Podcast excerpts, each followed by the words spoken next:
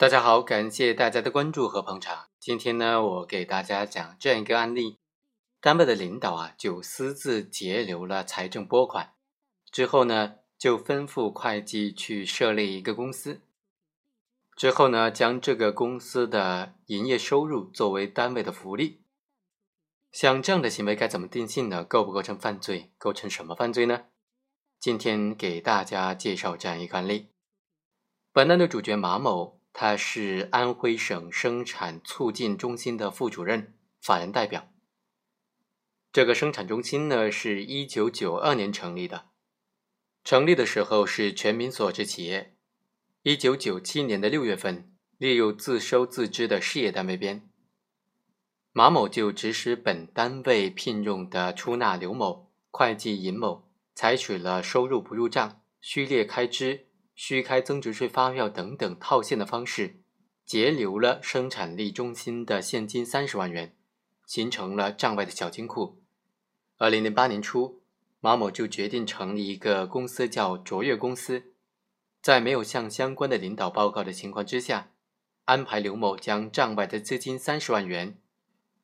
以及当地财政拨付给这个生产力中心的二十万元当做资金，共计五十万元。用于卓越公司的注资基金使用。这个公司成立之后，马某就全面负责这个公司的经营管理工作。到二零一零年的十一月份案发，这五十万注资资金以及营业收入六万块钱都始终在这个公司的账面上。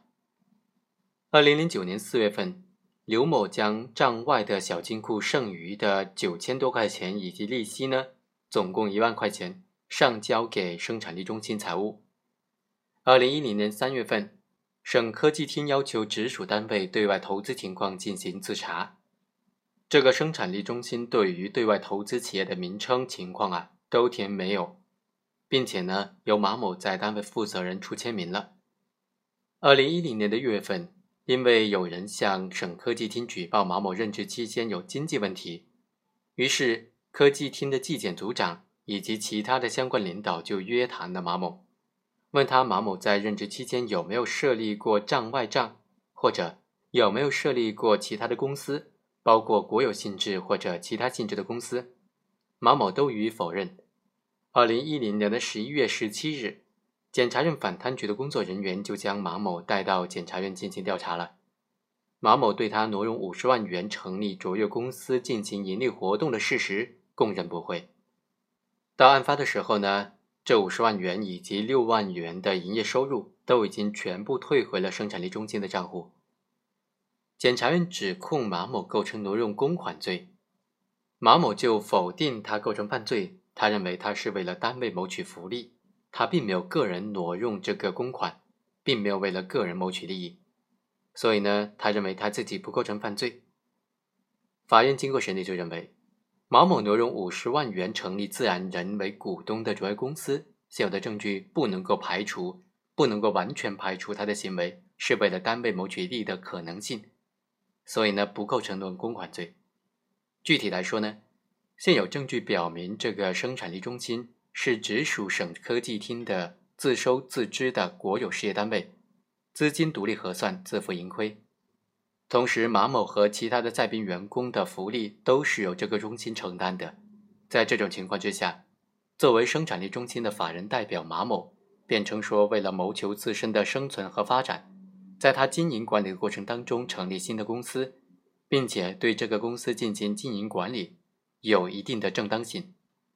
第二，马某辩解，他成立卓越公司的目的是为了生产力中心承接新的项目，和辩方所提供的。关于成立卓越公司原因的相关书证材料相互印证，同时这个公司成立的时间和辩方提供的相关证据材料的时间是相吻合的，所以呢，他的辩解成立卓越公司的目的也有一定的合理性。第三，辩方提供的证据证明卓越公司成立之后开展了清洁生产能源建设项目，而且为生产力中心培养了七名专业性人才。因为成绩突出，生产力中心还获得了表彰，这个事实可以得到确认。因此马某和他的辩护人认为，马某以生产力中心负责人的身份成立卓越公司，是为了单位谋取利益，具有一定的现实性。辩方提供的证据也能够证明，卓越公司开展的清洁生产力能源建设项目时间和经营活动有一定的公开性，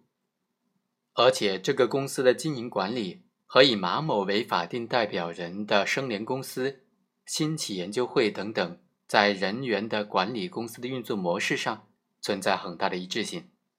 所以呢，法院认为，原判虽然基于马某的在案的供述、相关的书证和证人证言等等材料，认定马某在没有向生产力中心的上级主管单位，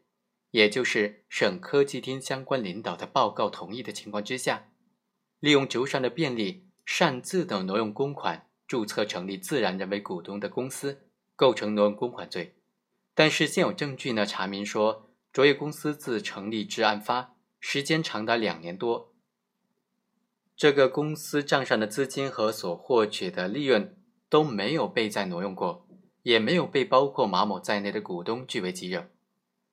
原公诉机关提供的现有证据不能够完全的排除马某的行为是为单位谋取利益的可能性，所以呢，本案马某是无罪的。好，以上就是本期的全部内容，我们下期再会。